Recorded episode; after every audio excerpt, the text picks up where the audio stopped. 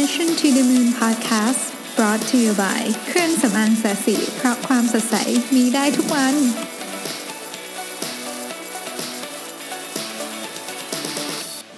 สวัสดีครับ ยินดีต้อนรับเข้าสู่ Mission to the Moon Podcast เอพิโซดที่ 111 นะครับ คุณอยู่กับโรบิทานุสาหะครับ วันนี้เราจะมาคุยกันเรื่องของกลยุทธ์ในการบริหารจัดการความล้มเหลวนะโดยเฉพาะความล้มเหลวในองค์กร นะฮะความล้มเหลวเนี่ยถ้าไม่ถูกบริหารจัดการอย่างดีเนี่ยมันจะเป็นต้นทุนที่แพงมาก เวลาเราบอกว่าเราเนี่ยต้องยอมรับความผิดพลาดความล้มเหลวแล้วก้าวเดินต่อไปให้ได้เนี่ยนะครับ มันคือตรงนี้ฮะคือเราจะบริหารจัดการมันยังไงนะครับ ผมมีarticle หนึ่งซึ่งเป็น article ที่อยู่ใน Harvard Business Review นะครับเตั้งแต่เมษา 2011ละค่อนข้างเก่าแล้วนะครับ คนเขียนก็เป็น professor ที่ Harvard Business School นี่นะครับ ชื่อ Amy Edmondson นะครับเขาบอกว่าอย่างนี้ฮะเขาทำการศึกษาผู้บริหารในหลาย industry มากตั้งแต่ธุรกิจยานะครับ ธุรกิจการเงินธุรกิจออออกแบบธุรกิจเทเลคอมมิวนิเคชันธุรกิจก่อสร้างโรงพยาบาลไปจนถึง นาซาด้วยเนี่ยนะครับก็ค้นพบว่าคนจำนวนมากเนี่ยนะครับที่เป็นผู้บริหารเนี่ยต้องการที่จะช่วยองค์กรในการเรียนรู้จากความล้มเหลวที่เกิดขึ้น เพื่อที่จะพัฒนา performance ในอนาคตเนี่ยนะครับ แต่ว่าไม่ว่าไม่ว่าคนเหล่านี้จะทำอะไรก็ตามเนี่ยนะครับ ถ้ามอง หรือคิดเกี่ยวกับความล้มเหลวผิดเนี่ยจะทำ after action report จะทำอะไร analyze แค่ไหนก็ตามเนี่ยการเรียนรู้ที่ได้เนี่ยจะน้อยและไม่คุ้มค่านะครับในจุดแรกเริ่มเลยเนี่ยนะครับที่เขาบอกคือว่าคือคือแค่จู่หัวมาแค่นี้ผมก็สนใจมากแล้วนะฮะเขาบอกว่าจุดแรกเริ่มเนี่ยคือต้องบอกว่าเฮ้ยแมเนเจอร์ส่วนใหญ่เนี่ยคิดว่าความล้มเหลวเป็นสิ่งที่แย่ คือคือจะเรียนรู้จากมันหรือเปล่าไม่รู้แต่คิดว่ามันแย่ก่อนนะครับ ซึ่งตรงเนี้ยก็ไม่ถูกต้องสักทีเดียวแล้ว เพราะว่าในความเป็นจริงแล้วเนี่ยความล้มเหลวเนี่ยมีทั้งดีและแย่นะครับ แต่ก่อนเราจะไปถึงตรงนั้นเนี่ยเรามาดูกันก่อนว่า เวลาเกิดความล้มเหลวขึ้นเนี่ยนะฮะมันมีเขาเรียกว่า the blame game เกิดขึ้นหรือเปล่า คือมีการกล่าวร้ายให้โทษใครหรือเปล่านะครับเขาบอกว่าอย่างนี้ครับมีคนจำนวนมากที่บอกว่า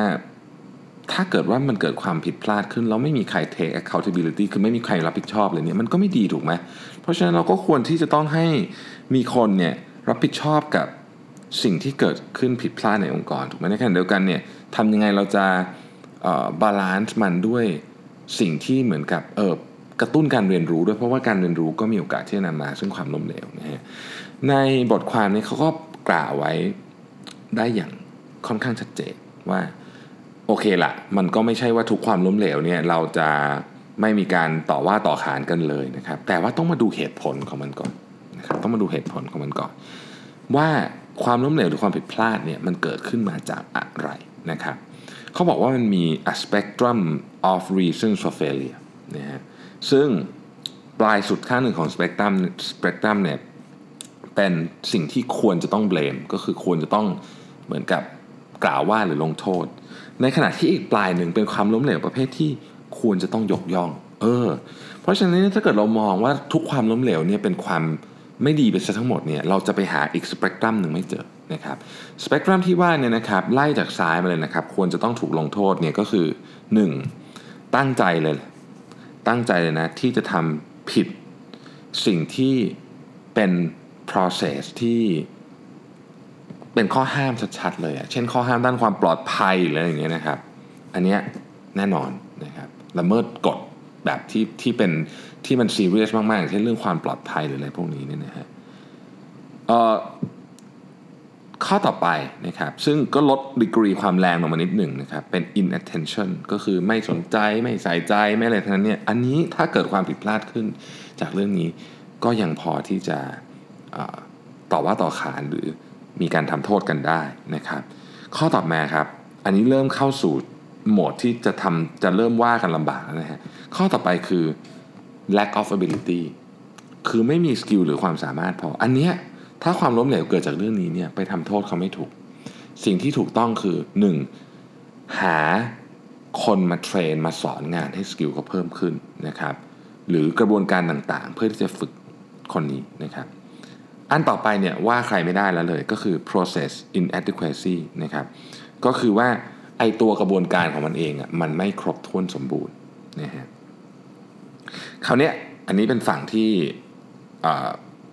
กลางๆ แต่ว่าฝั่งที่เริ่มที่ต้องได้รับคำชมแล้วก็คือเออเฮ้ยคนคนเนี้ยนะครับ เจอสิ่งที่ค่อนข้างที่จะ challenge ยาก มาก ๆ เลยที่จะทำให้ถูกต้องได้ตลอดเวลา แต่เขาก็พยายามที่สุดแล้วล่ะที่จะทำนะฮะอันนี้คือ task challenge อันต่อไปคือ process complexity นะครับก็คือว่า โอ้โห process นี่มันซับซ้อนมาก คือมันเรียกว่าคนที่ทำเนี่ยมันเกิดจะต้องมีโอกาสที่จะล้มเหลวตลอดเวลา คือถ้าสำเร็จบ้างเนี่ยก็ถือว่าเก่งมาก ๆ แล้วนะครับ ข้อต่อไปคือ uncertainty ครับ ก็คือว่า เฮ้ย อันนี้คือเหมือนทำงานอยู่บนพื้น หิมะที่เพิ่งแข็งตัวอยู่ในทะเลสาบคือไม่รู้ว่ามันจะจมลงไปเมื่อไหร่เนี่ยอันนี้มันเกิดความล้มเหลวได้ตลอดเวลานะครับการที่เขาทำสำเร็จบ้างล้มเหลวบ้างถือว่าเก่งมากมากๆอยู่แล้วนะฮะอันต่อไปครับข้างนี้นี่คือกำลังเข้าสู่โหมดแห่งการต้องต้องได้รับการยกย่องสรรเสริญนะฮะเป็น hypothesis testing ก็คือเรียกว่าต้องการทดสอบดีไซน์อะไรบางอย่าง ต้องการทดสอบอะไรบางอย่างเนี่ยนะครับ ซึ่ง ไม่ว่าจะทดสอบได้ผลออกมาเป็นอะไรก็ตามเนี่ยด้วยตัวมันเองไม่เรียกไม่เชิงจะเรียกว่าเป็นการล้มเหลวสักทีเดียวเพราะว่าต่อให้ได้ผลดีหรือไม่ดีก็ตามเนี่ยมันได้เรียนรู้อะไรแน่ๆเพราะมันมันถูกตั้งขึ้นมาเป็นกระบวนการทดสอบตั้งแต่แรกอยู่แล้วนะฮะคืออันนี้เป็นวิธีการคือวิธีคิดมันมันเป็นทดลองตั้งแต่แรกอยู่แล้วนะครับอันสุดท้ายครับซึ่งถ้าเกิดขึ้นบ่อยๆ ในองค์กรที่มีความสามารถในการรองรับเรื่องนี้ได้ก็จะดีมากเขาเรียกว่า exploratory testing นะครับ อันนี้เป็นการทดสอบเพื่อขยายความรู้นะครับ เพื่อหาเรียกว่า test the frontier สิ่งที่เราแบบไม่เคยรู้มาก่อนแบบ out of scope ของความเข้าใจของเรามาก อันเนี้ยถ้าทำสำเร็จก็คือมันกลายเป็น breakthrough ไปเลยนะครับ อะไรอย่างนี้เป็นต้นนะฮะ ทีนี้กลับมาครับผู้เขียนเนี่ยเขาก็สัมภาษณ์ผู้บริหารในองค์กรบอกว่า คุณคิดว่าในองค์กรของคุณเนี่ย มีความล้มเหลวที่เป็นเรียกว่า blame worthy คือสมควรที่จะถูกลงโทษเนี่ยหรือสมควรที่จะถูกดุด่าว่ากล่าวเนี่ยกี่เปอร์เซ็นต์นะฮะผู้บริหารก็ตอบว่าประมาณสักสองถึงห้าเปอร์เซ็นต์มั้งนะฮะถามต่อ แล้วความล้มเหลวที่ถูกปฏิบัติ เหมือนกับว่ามันคือถูกถูกว่าตาว่ากล่าวหรือลงโทษเนี่ยมีสักกี่เปอร์เซ็นต์เขาบอกว่า 70-90%อันันนี้ผู้บริหารตอบซึ่งอันนี้แหละครับ มันเป็นข้อเขาเรียกว่า mismatch สำคัญที่จะทำให้เกิด learning culture ยาก เพราะว่าในขณะที่ข้อผิดพลาดส่วนใหญ่เนี่ยไม่สมควรที่จะถูกว่ากล่าวตักเตือน หรือทำโทษ แต่มันก็ถูกว่ากล่าวตักเตือนเป็นต้นนะครับ อันนี้ก็ต้องย้ำอีกครั้งหนึ่งว่าความล้มเหลวหรือความผิดทุกชนิดเนี่ยความล้มเหลวแล้วกันนะใช้ความว่าความผิดเดี๋ยวจะงง ความล้มเหลวเนี่ย มีค่าไม่เท่ากัน บางอย่างสมควรถูกว่ากล่าวตักเตือนหรือทำโทษ บางอย่างสมควรได้รับการสรรเสริญอย่างที่บอกไปนะครับ ให้ดูว่า spectrum of reasons for failure คืออะไรเอ่อ failure เนี่ยมันถูกแบ่งออกเป็น 3 กลุ่มใหญ่ ๆ ด้วยกันนะครับ อันแรกก็คือ preventable failure นะครับความล้มเหลวที่ป้องกันได้นะครับ อันที่ 2 คือ complex related failure นะครับความล้มเหลวที่เกี่ยวข้องกับสิ่งที่ซับซ้อนมากๆอันที่ 3 คือ intelligence failure เรามาดูทีละอันเลยครับว่าแต่ละอันนี้มันคืออะไร preventable failure เนี่ยชื่อก็บอกอยู่แล้วว่า มันสามารถป้องกันได้ ความล้มเหลวหรือผิดพลาดในหมวดหมู่นี้ค่อนข้างจะเป็นเรื่องที่ไม่ดีนะครับไม่ควรจะเกิดขึ้นหรือควรจะเกิดขึ้นน้อยที่สุดและควรจะถูกแก้ไขอยู่ตลอดเวลา ความล้มเหลวในหมวดนี้เนี่ยมันจะเกี่ยวข้องกับออย่างสมมติกระบวนการผลิตพวกนี้นะฮะมันก็จะต้องมีการเช็คตลอดเวลาว่า ไอ้นี่เครื่องนี้ทำได้เครื่องนี้ทำงานได้เครื่องนี้ทำงานได้นะครับ วิธีการแก้ความล้มเหลว อันนี้เนี่ยมันมีกระบวนการที่ซับซ้อนมากมายที่มีคนคิดออกมาเช่นโตโยต้า production system นะครับก็เป็นระบบหนึ่งที่ช่วยเรื่องนี้นะครับ แต่ว่าเอาง่ายที่สุดเนี่ยคือต้องทำเช็คลิสต์วิธีการคิดของเช็คลิสต์เนี่ยนะครับเเป็นวิธีการที่จะช่วยป้องกันความล้มเหลวที่เรียกว่าเป็น preventable failure ได้นะ preventable failure เนี่ยนะครับ เราอาจจะเรียกได้อีกว่าเป็น predictable operations failure เนี่ยเป็นของที่คาดการได้อยู่แล้วนะครับเขามีหนังสือแนะนำด้วยนะฮะบอกว่า The Checklist Manifesto นะครับผู้เขียนเนี่ยเป็นศัลยแพทย์ของ Harvard นะฮะซึ่งกล่าวว่าเรื่องพวกนี้มันถูกป้องกันได้ โดยวิธีการที่แพทย์ใช้ในโรงพยาบาลนะครับหนังสือเล่มนี้ผมอ่านบทความนี้จบปุ๊บผมก็สั่งซื้อไปเลยนะครับล่าสุดเข้าไปดูใน Book Depository ยังมีให้สั่งอยู่นะครับ300 กว่าบาท นะลองดูผมยังไม่ได้อ่านไม่รู้สนุกเปล่าแต่ว่า ก็ถ้าเผื่อใครอยากจะลองอ่านก็ลองเข้าไปสั่งดูนะครับ อันต่อไปครับเฟลีอันที่ 2 เป็นเฟลียที่เกิดจาก complex system บางครั้งเนี่ยเฟลียเล็กๆ ที่เกิดจาก complex system เนี่ยมันแทบจะต้องบอกว่าป้องกันเออไม่ใช่ห้ามไม่ให้เกิดขึ้นไม่ได้นะครับห้ามไม่เกิดขึ้นไม่ได้เพราะว่าด้วยที่ระบบมันซับซ้อนมากๆ มันมีโอกาสที่จะเกิดเรื่องพวกนี้ขึ้นตลอดเวลา แต่ว่าเรามีระบบในการ raise ประเด็นขึ้นมาไหมว่า เรื่องนี้พอเกิดขึ้นแล้วปุ๊บเนี่ยต้องถูกยกขึ้นมาทันทีนะครับเพราะว่าถ้าเกิดไม่ถูกยกขึ้นมาทันทีเรื่องเล็กๆเนี่ยมันจะกลายเป็นเรื่องใหญ่ขึ้นได้ ลองนึกถึงระบบในโรงพยาบาล โรงพยาบาลนี่เป็นระบบที่ซับซ้อนมาก และมีโอกาสเกิดเรื่องผิดพลาดขึ้นได้เต็มไปหมดเลยเนี่ยนะฮะแต่เรื่องผิดพลาดส่วนใหญ่ที่เกิดขึ้นเนี่ยถ้าเกิดขึ้นเล็กๆแล้วมีแก้เลย แก้เลยนะฮะเออมันจะผ่านไปได้ด้วยดี ผมไม่เคยทำงานในโรงพยาบาลแต่ผมเชื่อว่าแทบทุกวันมีเรื่องผิดพลาดเล็กๆน้อยๆเกิดขึ้น แต่มันถูกแก้เราก็เลยไม่เห็น แต่เวลามันเกิดเรื่องใหญ่ขึ้น มันมาจากเพราะว่าไอ้ความผิดพลาดเล็กๆเนี่ยไม่ได้ถูกแก้ไขนั่นเองนะครับอย่างในบางโรงพยาบาลเนี่ยนะครับเขาก็จะมีวิธีการที่เรียกว่าเป็น blameless reporting ก็คือคุณเนี่ยถูกเหมือนกับสนับสนุนให้ส่ง report ที่เป็น medical error หรือเกือบเกือบจะเป็น medical error คือยังไม่ได้ผิดพลาดแต่เฮ้ยถ้าทำอย่างเงี้ยมันผิดพลาดแน่นะครับ โดยไม่มีการบอกชื่อนะครับ แล้ววิธีการวัดก็คือยิ่งมี report เยอะโครงการนี้ถือว่าสำเร็จเยอะนะครับก็ปรากฏว่าพอมีโครงการนี้ทำเกิดขึ้นเนี่ยนะฮะจริงๆ โครงการนี้มันทำที่ Children's Hospital and Clinic ที่มินนิโซตานะครับก็ปรากฏว่าลดความผิดพลาดในโรงพยาบาลขึ้นได้อย่างมหาศาลเลยทีเดียวนะฮะ อันสุดท้ายที่ 3 คือ intelligence failure นะครับ intelligence failure เนี่ยต้องเรียกว่าส่วนใหญ่เป็นเป็นกลุ่มที่อยู่ในกลุ่มที่ดีเลยแหละนะครับเเขาบอกว่าอย่างนี้ฮะ intelligence failure เนี่ยนะครับมันจะช่วยป้องกันให้ไม่เกิด unintelligence failure ในอนาคตก็คือเราทดสอบแล้วเนี่ยเป็นการทดสอบนี้เนี่ยจะทำให้ไม่เกิดความผิดพลาดแบบนี้ในสเกลที่ใหญ่ขึ้นนะครับ เรื่องเหล่านี้เนี่ยก็คือเป็นกระบวนการในการเนี่ย ค้นพบยาใหม่ๆนะครับค้นพบ business model ใหม่ๆ innovative innovative product innovative product ใหม่ๆ พวกนี้เกิดขึ้นจากกระบวนการในการเรียนรู้จากความผิดพลาดทั้งสิ้นแต่มันเป็น format ของการทดลองนะครับ การจะส่งเสริมให้เกิดบรรยากาศแบบนี้ได้นะมันเกิดจากเรื่องของ leadership ด้วย leadership เนี่ยคือคนที่เป็นหัวหน้าเนี่ยต้องต้องสร้างสภาวะแวดล้อมที่บอกว่าเฮ้ยทีมงานเนี่ย ต้องรู้สึกปลอดภัยนะครับในการที่ทั้งยอมรับว่ามีเรื่องผิดพลาดเกิดขึ้นนำเสนอเรื่องผิดพลาดขึ้นมา และทดลองที่จะทำเรื่องผิดพลาดอย่างเป็น intelligence failure คือต้องต้องถูกสร้างมาเพื่อมันเป็น intelligence failure ด้วยอย่างนั้นนะเพราะฉะนั้นเนี่ยการสร้าง environment แบบนี้นี่ไม่ง่ายยากมากนะครับ แต่ถ้าทำได้เนี่ยองค์กรก็จะเป็น learning culture ได้ นะครับพูดถึงว่าการสร้าง learning culture เนี่ยมันมีองค์ประกอบอะไรบ้างนะครับองค์ประกอบอันแรกที่ต้องไม่มีก่อนเลยแล้วกันนะครับ องค์ประกอบอันแรกต้องมีคือเวลามีความผิดพลาดเกิดขึ้นเนี่ยคำถามว่าใครทำเนี่ยต้องไม่มีคำถามนี้ต้องไม่มีนะครับสิ่งที่ควรจะต้องถามคือเฮ้ยมัน มันมันมันอะไรมันเกิดขึ้น เราต้องการทำความเข้าใจนะครับ ซึ่งการสร้าง learning culture เนี่ยมันจะต้องประกอบไปด้วย 3 องค์ประกอบด้วยกันนะครับ อันที่ 1 ก็คือจะต้องมีระบบในการ detect failure ให้ได้ ก็คือมีระบบในการตรวจสอบนี่ฮะว่าความผิดพลาดอยู่ตรงไหนนะครับ อันที่สองเนี่ยต้องมีระบบในการวิเคราะห์ข้อผิดพลาดนะครับ อันสุดท้ายเนี่ยต้องมีระบบที่สนับสนุนการทดลอง ครับอันที่ 1 ก็คือมี 3 อันนะฮะ detecting failure นะครับ analyze failure แล้วก็ promote promoting experimentation นะครับ เอาอันที่ 1 ก่อนนะฮะ detecting failure อันเนี้ยชัดเจนว่า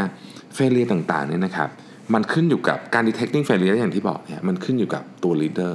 เนี่ยฮะมันขึ้นอยู่กับตัว leader เลยนะครับ failure ใหญ่ๆเราจะเห็นอยู่แล้ว แต่ failure เล็กๆเนี่ยมันมักจะสะสมไปเรื่อยๆ บางทีไม่เห็นพอเจออีกทีก็คือแบบเป็นระดับระเบิดนิวเคลียร์ไปแล้วเนี่ยนะครับ อย่างยกตัวอย่างเคสที่ที่เขียนมาเนี่ยนะฮะซึ่งผมคิดว่ามันเป็นเคสที่ simple มาก แต่ว่าน่าสนใจนะครับ ตอนที่ Alan Mulally เนี่ยเข้าไปรับช่วงบริหารฟอร์ดต่อในปี 2006 ช่วงนั้นฟอร์ดกิจการแย่มากเพิ่งแบบขาดทุนเป็นหลักพันล้านเหรียญมาเนี่ยนะครับเขาก็บอกให้ผู้บริหารทุกคนเนี่ยเข้ามาประชุมพร้อมกับเอาแฟ้มมา แล้วติดแฟ้มมา3 3สีสีเขียวคือไม่มีอะไรนะครับสีเหลืองคือต้องดูหน่อยนะสีแดงคือโคตรมีปัญหาแล้วต้องดูเยอะๆนะครับปรากฏว่าประชุมครั้งแรกเนี่ยผู้บริหารทุกคนนะครับที่นั่งอยู่ในห้องประชุมเนี่ยไม่มีใครมีแฟ้มสีอะไรนอกจากสีเขียวเลยนะครับซึ่งมันทำให้อารันเนี่ยหงุดหงิดมากเพราะว่าเฮ้ยคุณเพิ่งขาดทุนไปเป็นหลักพันล้านเหรียญนะมันจะสีเขียวได้ยังไงนึกออกไหมฮะจนกระทั่งมีผู้บริหารคนหนึ่งค่อยๆยื่นแฟ้มสีเหลืองขึ้นมานะครับ อันเดียวนะครับ ทุกคนเงียบหมด นะครับกลัวมากเงียบหมด ปรากฏว่าอลันก็ตบมือเลยครับ บอกว่าเยี่ยมมากคุณเยี่ยมมากที่นำเสนอเรื่องนี้ขึ้นมานะครับอาทิตย์ต่อมาที่มีการประชุม management โอ้โห คราวนี้เป็นไฟจราจรเลยคือมีทุกสีคือพอเห็นแล้วว่านี่เป็นเรื่องง่ายๆมากนะครับ มันอาจจะเป็นการเปรียบเทียบที่ง่ายเกินไปด้วยซ้ำแต่มันขึ้นอยู่กับตัวลีดเดอร์จริง ๆ ว่าเฮ้ยเราจะสร้าง culture นี้ไหมเราจะยอมรับจริงๆไหมว่าถ้าคนมา report failure กับเราตัวเขาจะไม่ลำบากไม่เดือดร้อน ถ้ามันเป็นอย่างนั้นเนี่ยเขาก็อยากจะ report เราก็จะ detect failure ได้นะครับผมยอมรับเลยว่าเรื่องนี้ยากมาก แล้วผมก็อย่างที่บอกฮะช่วงนี้กำลังทำเรื่องพวกนี้เยอะเรื่องคนเรื่องอะไรต่างๆ วิธีคิดเรื่องคนเนี่ยก็ยังทำอยู่เรื่องนี้ก็เป็นเรื่องที่ยากนะครับ ถ้าลูกน้องผมฟังอยู่นะ อยากจะบอกจริงว่าที่ผ่านมาผมอาจจะคือคือผมรับฟังความคิดเห็นเรื่องนี้อยากจะอยากฟังอยู่แล้ว แต่อาจจะไม่ได้มีระบบ process ที่ดีพอนะครับคือ ถ้ามีอะไรก็มาคุยกันได้ แต่ว่าอย่างที่บอกมันต้องใช้เวลาในการในการที่จะให้คนเขาเชื่อใจนะครับ ที่ผ่านมา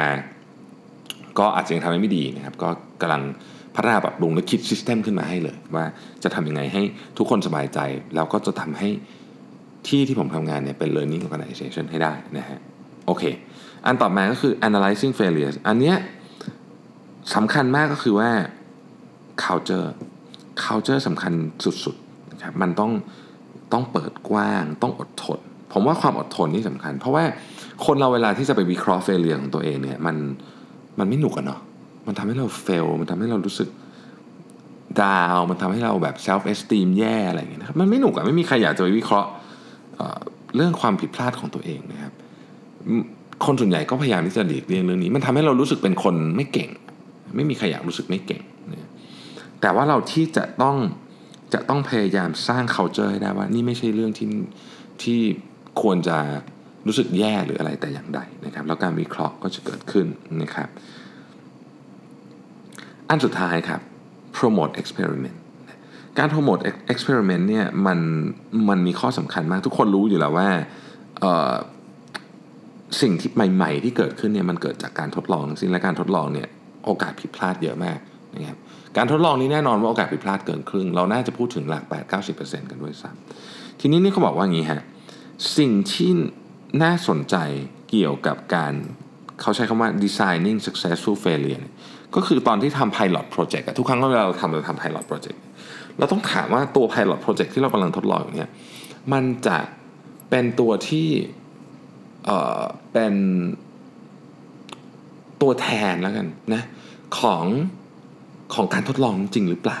นะครับอันนี้สำคัญมากคือถ้าเกิดทำการทดลอง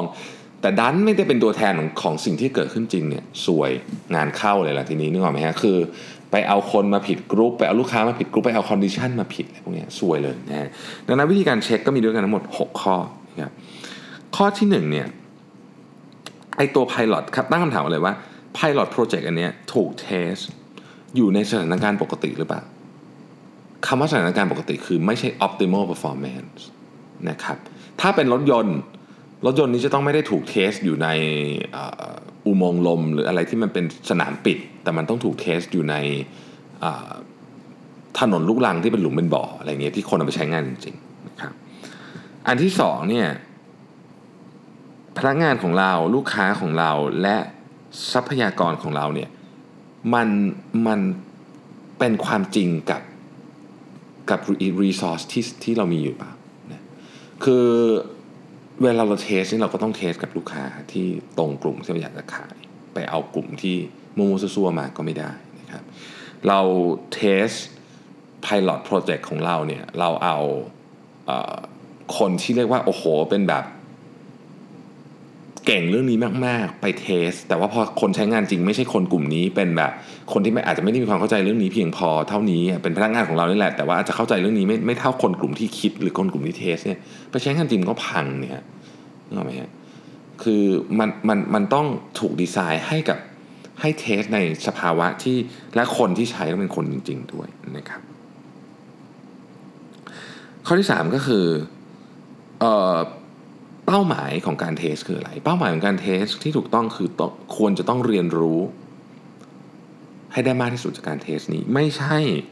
ไม่ใช่เป็นการเหมือนกับนำเสนอไอเดียว่าเฮ้ยมันสร้าง value ได้เยอะนะนึกออกไหมครับคือคือคือวิธีคิดมันถ้ามันวิธีคิดมันผิดว่าเราอยากจะนำเสนอว่าเฮ้ยมันเจ๋งอะ่ะอันเนี้ยเราก็จะกำหนดการเทสออกมาให้มันออกมาดูเจ๋ง ซึ่งในความเป็นจริงมันอาจจะทำไม่ได้นะฮะ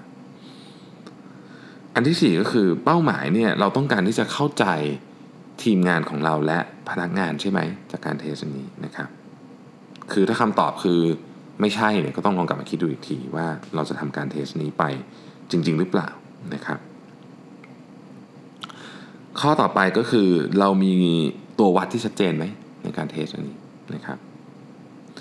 ข้อที่ 6 ก็คือการ test อันนี้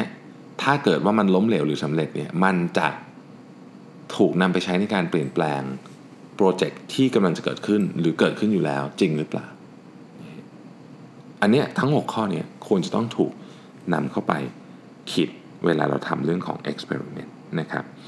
ต้องบอกว่าทั้งหมดนี้เนี่ยในการวิเคราะห์ความผิดพลาดไม่ใช่เรื่องง่ายนะครับ แต่ผมคิดว่ากลยุทธ์หรือหรือหรือวิธีคิดในการวิเคราะห์ความผิดพลาดเนี่ยจะทำให้เราเนี่ยมีโอกาสที่จะ